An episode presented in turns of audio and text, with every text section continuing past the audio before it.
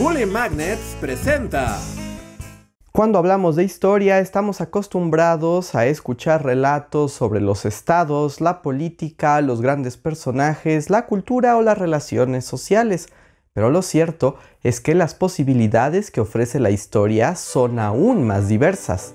El pasado puede observarse desde distintos ángulos y cada postura de la historia permite descubrir aspectos y conexiones que de otro modo se mantienen ocultas. ¿Por qué recuerden nuestra máxima? Historia, todo es más complejo de lo que parece. Siempre.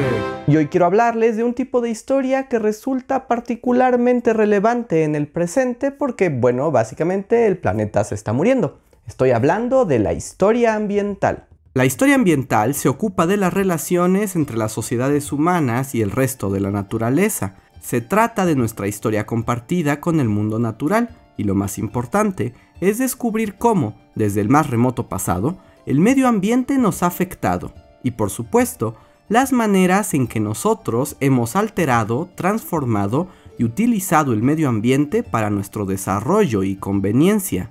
La historia ambiental puede adaptar varias formas, que según el historiador John Robert McNeil son tres, y sirven para explicar el pasado de la naturaleza. La primera es la que estudia literalmente la influencia del clima y la naturaleza en los asuntos humanos. Es la que suele dar protagonismo al medio ambiente, demostrando que los humanos no son los únicos actores de la historia. A veces cuenta cómo el terreno ha cambiado durante cientos o miles de años, o cómo nos relacionamos con otras especies, desde plantas y animales hasta enfermedades y plagas.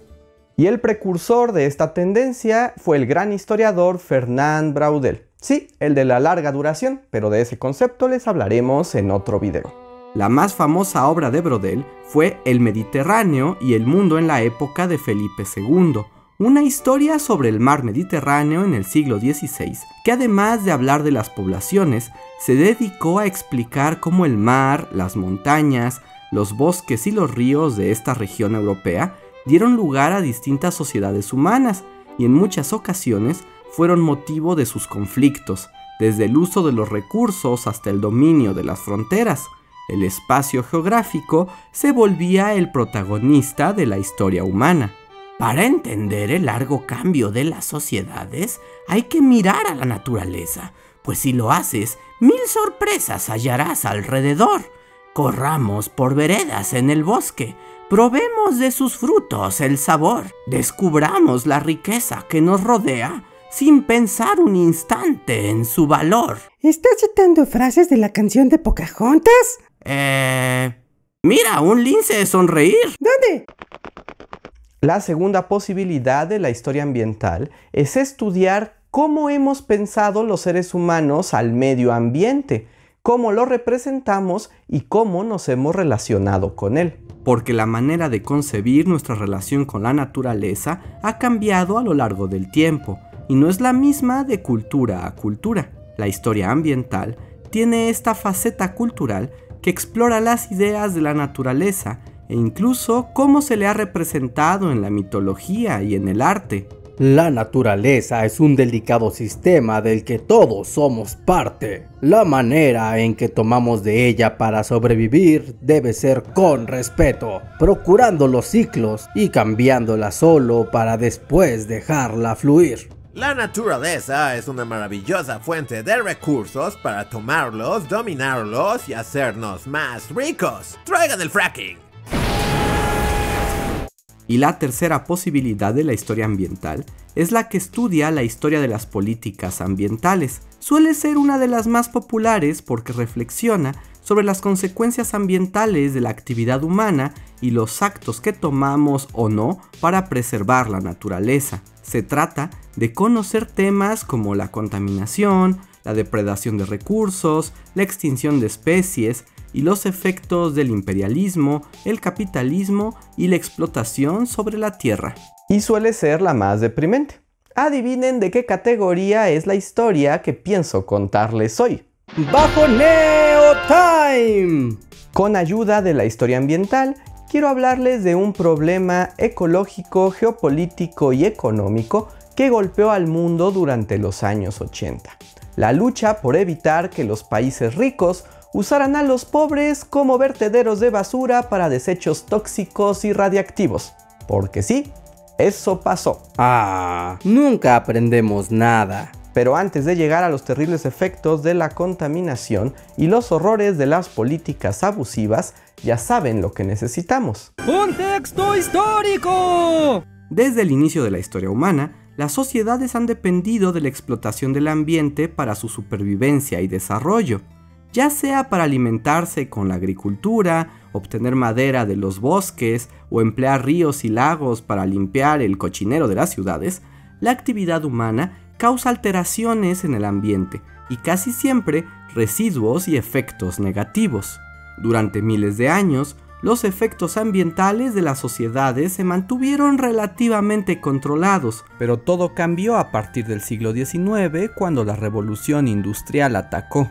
Tal vez destruimos el ambiente, pero nos hicimos ricos en el proceso. Un intercambio justo, si me preguntan a mí. La producción industrializada y el ritmo de comercio del naciente capitalismo fue acogido con gusto.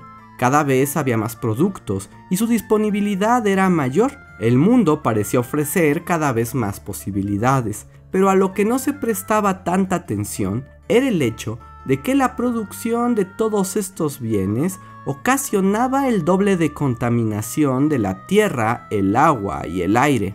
Como dicen en la vieja China, ¡upsi! Toda producción industrializada contamina, ya sea generar electricidad, las supergranjas, las telecomunicaciones o fabricar todas esas cositas de miniso que nadie necesita, pero que igual son irresistibles. Los residuos de la industrialización se volvieron un grave problema a mediados del siglo XX. Además, con la producción de plásticos y otros químicos especializados, los desperdicios además se hicieron altamente tóxicos, incluso radiactivos. Su cercanía ocasionaba enfermedades y también daño ambiental y toda clase de muerte. Como ejemplo están el desastre del Love Canal en Nueva York, donde todo un pueblo se construyó sobre un cementerio químico sin regular y que llevó a la destrucción de la población. O el accidente de Seveso en Italia, donde los productos químicos de una fábrica de cosméticos se filtraron y ocasionaron el desalojo de una comunidad entera y la muerte de más de 75 mil animales. Y dense de santos que el accidente no creó a ningún villano de Batman. ¿O sí? ¡Duda! Terribles estos casos, terribles. Tenemos que hacer algo al respecto como reducir la producción y establecer procesos que aunque menos eficientes sean más sustentables y responsables con el medio ambiente? Eso, o podemos esconderlo abajo de la alfombra y hacer que otros se encarguen del problema. Y eso hicieron. Los gobiernos de los países industrializados crearon severas leyes para controlar los posibles desastres de los desechos tóxicos. Las empresas entonces se vieron en la obligación de regular sus desechos y sobre todo mantenerlos lejos de los asentamientos humanos. Pero tomar todas esas precauciones ocasionaba muchos gastos, así que buscaron una alternativa para seguir produciendo igual, pero no tener que enfrentarse a los lineamientos.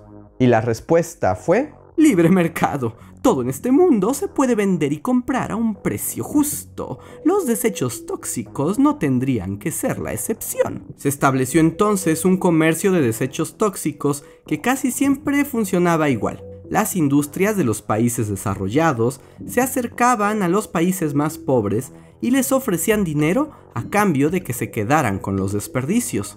Necesitados de los ingresos y en desventaja frente a los vendedores, las naciones en vías de desarrollo aceptaban quedarse con la basura, a veces por medio del Estado mismo y en ocasiones en manos de particulares. Como en los países subdesarrollados no había regulación sobre los desechos tóxicos, acumularlos solía ser más barato.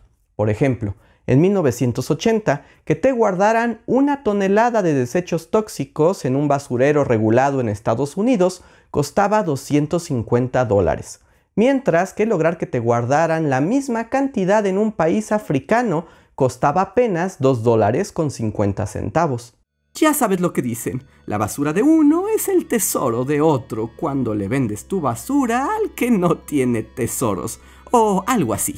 El mayor problema para los países que compraban los desechos es que muchas veces no tenían ni la infraestructura ni la regulación adecuada para guardar el desperdicio de manera segura, por lo que desastres ambientales fueron comunes en países de África, el Caribe y América Latina. Las bajas de animales e incluso seres humanos no fueron pocas. Algunos países subdesarrollados prohibieron la compra de desechos tóxicos. ¿Pero eso detuvo a las empresas transnacionales? No, ya saben que no. Para continuar con la venta, las industrias tomaron varias estrategias, como disfrazar los desechos tóxicos de otros productos o hacerlos pasar por material de reciclaje para evitar las restricciones. Los resultados fueron aún peores, como una empresa estadounidense que mezcló sus residuos tóxicos en fertilizantes que vendió a Bangladesh o toneladas de leche radiactiva que vendieron a Jamaica en 1987. Incluso pesticidas ilegales que recibieron países como Albania en el 92 y mataron hectáreas enteras de cultivo. Y la lista de horrores sigue y sigue. El problema era cada vez más grande y los riesgos para el medio ambiente a nivel global eran igualmente preocupantes. Así que la ONU coordinó una comisión con la intención de crear una regulación global para el uso y disposición de desechos tóxicos que protegiera a las naciones del tercer mundo. En los años 80 era normal llamar tercer mundo a los países en vías de desarrollo. Y es una gran historia. Si quieren conocerla les dejamos el video exclusivo en las etiquetas de acá arriba. El UNEP, Programa de las Naciones Unidas para el Medio Ambiente, comenzó a trabajar en una serie de propuestas legales vinculantes entre 1987 y 1989 en colaboración con órganos gubernamentales y civiles de todo el mundo. El principal propósito era prohibir del todo el comercio de desechos tóxicos y obligar a cada nación a responsabilizarse por el resguardo seguro de sus contaminantes. A ese primer intento se le conoció como la Convención Basel, y sentó los primeros precedentes, pero como de costumbre... Sirvió para casi nada. Los países desarrollados que más solían exportar sus desechos al tercer mundo eran Estados Unidos, Canadá, Reino Unido, Comunidad Europea, Japón y Australia, se negaron rotundamente a la prohibición del comercio de desechos y llevaron las negociaciones a un terreno de solo regulación, entendido como crear algunas recomendaciones para evitar el abuso, pero que ningún estado estuviera obligado a seguir.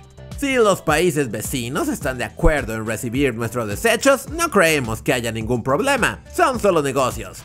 Prometemos que seremos más cuidadosos y que la próxima vez les daremos la basura en barriles que no estén rotos. ¿La otra vez los barriles estaban rotos? Bueno, bueno, Convención Basel significa borrón y cuenta nueva. En algún idioma. De algún lugar. Sí. La única parte vinculante del acuerdo fue la absoluta prohibición de enterrar material tóxico en la Antártida. Es que hay que tener límites. Una cosa es envenenar el suelo de los países tercermundistas y otra muy distinta es hacerle daño a esos pingüinitos. Oh, es tan adorable. La convención no detuvo el tráfico de desechos, solo hizo que se volviera más oculto y por consiguiente más difícil detenerlo. Si el tercer mundo quería conseguir la prohibición del comercio tóxico, debía presentar más evidencias de lo dañino e injusto que era, y así no dejar excusa ni escapatoria a las naciones poderosas. Pero como por sí mismos los países en desarrollo tenían una influencia y acceso a la información bastante limitada, decidieron aliarse con organizaciones ecológicas sin fines de lucro, cuya preocupación por los residuos tóxicos era la misma, pero que tenían mucha más experiencia, además de una gran capacidad de convencimiento, pues irónicamente, la mayoría de estas agrupaciones eran de Estados Unidos, Canadá o Europa. Y una de las organizaciones que más colaboró con los países de tercer mundo para prohibir el tráfico de desechos fue la hoy mítica y también no tan famosa, y es cierto que un poco desprestigiada, Greenpeace. Desde su fundación en los 70, Greenpeace ganó mucho prestigio y financiamiento, al grado de convertirse en una asociación de alcance global. Uno de sus temas de conservación ambiental era precisamente impedir el flujo de desechos tóxicos y estaban muy bien informados sobre este comercio internacional.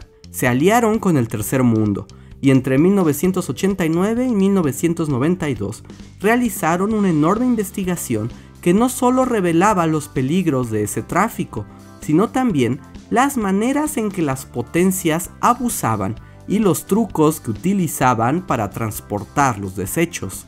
Greenpeace fue tan eficiente en este asunto que las grandes potencias hicieron todo lo posible para evitar que siguiera apoyando al tercer mundo. Nos parece injusto que tengan tantos hippies ambientalistas de su lado. Nosotros solo tenemos a Saruman, a Oscar el monstruo de la basura, al Ecoloco y a Pepe. ¡Hola! Pero siguieron trabajando con los países subdesarrollados y lograron grandes avances. Con las investigaciones sobre el peligro de la contaminación y bastante cabildeo político, Greenpeace dio a las naciones en vías de desarrollo un fuerte argumento contra la compra de residuos tóxicos. A lo largo de varias conferencias y cumbres internacionales, se logró que muchos países prohibieran la compra de basura. Incluso se consiguió el apoyo de países ricos como Noruega y Dinamarca. Sin embargo, aquello no sería un triunfo hasta que la ONU prohibiera tajantemente cualquier comercio de basura tóxica. Y la oportunidad llegó en 1997, cuando la UNEP volvió a juntar a la Comisión Ambiental para revisar los acuerdos de Basel. Sí, ya sé que esto suena súper burocrático, pero a veces las grandes batallas se dan en juntas con señores aburridos. Así que para hacerlo más ligero le pondré música emocionante y también algunas imágenes ambiguas porque no hay archivo disponible de esta convención. A favor de la prohibición estaban todos los del bloque G77, compuesto por países de Asia, África y América Latina, quienes durante los últimos años habían cerrado filas contra el tráfico de residuos. A favor estaban por supuesto Estados Unidos y los otros países de primer mundo. Sin embargo, el apoyo de las naciones nórdicas a la prohibición había debilitado a la comunidad europea. El punto débil era Europa, así que el G77 y los ecologistas atacaron. En las conferencias de diciembre del 97 se hizo énfasis en las víctimas de los vertederos tóxicos y se hizo notar que muchos estaban también en la Europa oriental, que por su desventaja económica también solían vender sus espacios para los residuos de las grandes empresas. Alemania e Inglaterra se mantuvieron firmes a favor del comercio de basura, pero a la hora de la votación, el resto de la comunidad europea votó por la prohibición. Aquello debilitó a las potencias y ante la presión, muy pronto Canadá, Japón y Australia se inclinaron a favor del G77. Estados Unidos siguió firme, pero las votaciones fueron mayoritarias. En diciembre de 1997, la comunidad internacional prohibió tajantemente el comercio de materiales tóxicos, tanto en favor del ambiente como de la autonomía y protección de los países más desprotegidos. ¡Maldición! Todo seguiría siendo negocio de no ser por esos muchachitos ecologistas y su estúpido perro. Scooby-Doo. ¡Un momento! ¿Eso quiere decir que Europa solo se involucró cuando se dieron cuenta que también los afectaba directamente a ellos? En realidad fue un asunto mucho más complejo y con más ejemplos, pero sí, ese fue uno de los argumentos con mayor peso. ¿Qué clase de final es este? Es un final y ya. Disfruta el triunfo, amigo. Ahora vamos por unas margaritas. Oye, ONU, tengo que plantear mis condiciones ante la prohibición. Nadie dijo que la historia ambiental nos diera desenlaces felices. Para implementar la prohibición, el G77 aceptó permitir que aún se pudieran comerciar con residuos para el reciclaje, que aunque también contaminantes, no eran tan nocivos. Y si bien el comercio ilegal aún existe, la prohibición del comercio de desechos tóxicos significó un gran avance en las políticas ambientales del mundo. Este ha sido un ejemplo de historia ambiental donde nuestra preocupación por el ambiente y la manera en que nos relacionamos con la naturaleza adopta formas tan concretas como las políticas globales. ¿Qué les ha parecido esta historia? ¿Les ayuda para entender mejor qué es la historia ambiental? ¿Les gustaría conocer más historias de este tipo? Díganos en los comentarios. Como siempre les dejo fuentes de consulta y la bibliografía que usamos para este video al final de los créditos. Si les gustó este video y quieren apoyarnos, recuerden que pueden suscribirse y darnos likes. Y si quieren ir un paso más allá, unirse a nuestro sistema de Patreon y membresías para ganar algunas recompensas. También pueden utilizar el Super Gracias, un comentario con donativo que aparece en los comentarios de este video y que sin duda responderemos. Espero esto haya despertado su interés por la historia ambiental. Yo soy Andrés Alba y nos vemos para la próxima.